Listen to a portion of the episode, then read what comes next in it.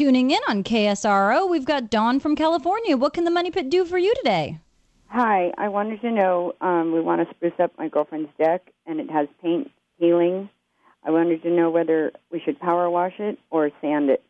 I think you're going to have to do a little bit of both. So you're seeing um, a lot of. Is it paint or is it stain that's on there? It's paint. Okay, and so you're seeing bubbling and blistering and things are just Right. popping up. You want to first start off with your pressure washer. And don't be too overly aggressive because then you can damage some of the wood fibers that are underneath that paint and cause it to splinter and stand up even more, but damage to the wood rather than the paint. So you want to make sure that with the pressure washer, you get as much of that stuff off as you possibly can. About then, how far away should we hold it? yeah, what, like 18 inches, Tom? 20, like yeah, two feet? um, yeah, that's about right. Twelve to eighteen inches, but make sure you use the right head on it so it doesn't have too much pressure.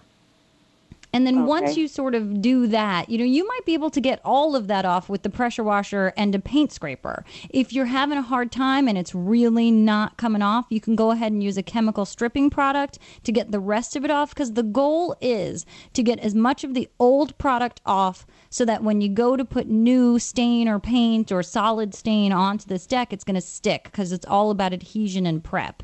And then once you get it down, you know, if you find that you've got to go with the chemical stripping agent, go ahead and use that, rinse it off well, get rid of everything and let it dry out. Then I would recommend instead of paint, using a solid stain because paint is designed when you put it on something, it sort of sits on the surface. Whereas a solid stain is going to be as opaque as a paint, but it's meant to saturate into the wood itself. So it's going to do a better job of sticking on there. And the Flood Company makes a variety of solid stains. And the good part about their stains is that they feature something called Emulsibond, which is a built in primer. So it's a primer and the solid stain all in one. And it's an oil based primer and a latex top coat. So you're really getting the best of both worlds. And if you do the right prep, it's going to last around five years on a horizontal surface. And that's called Ultra Bond.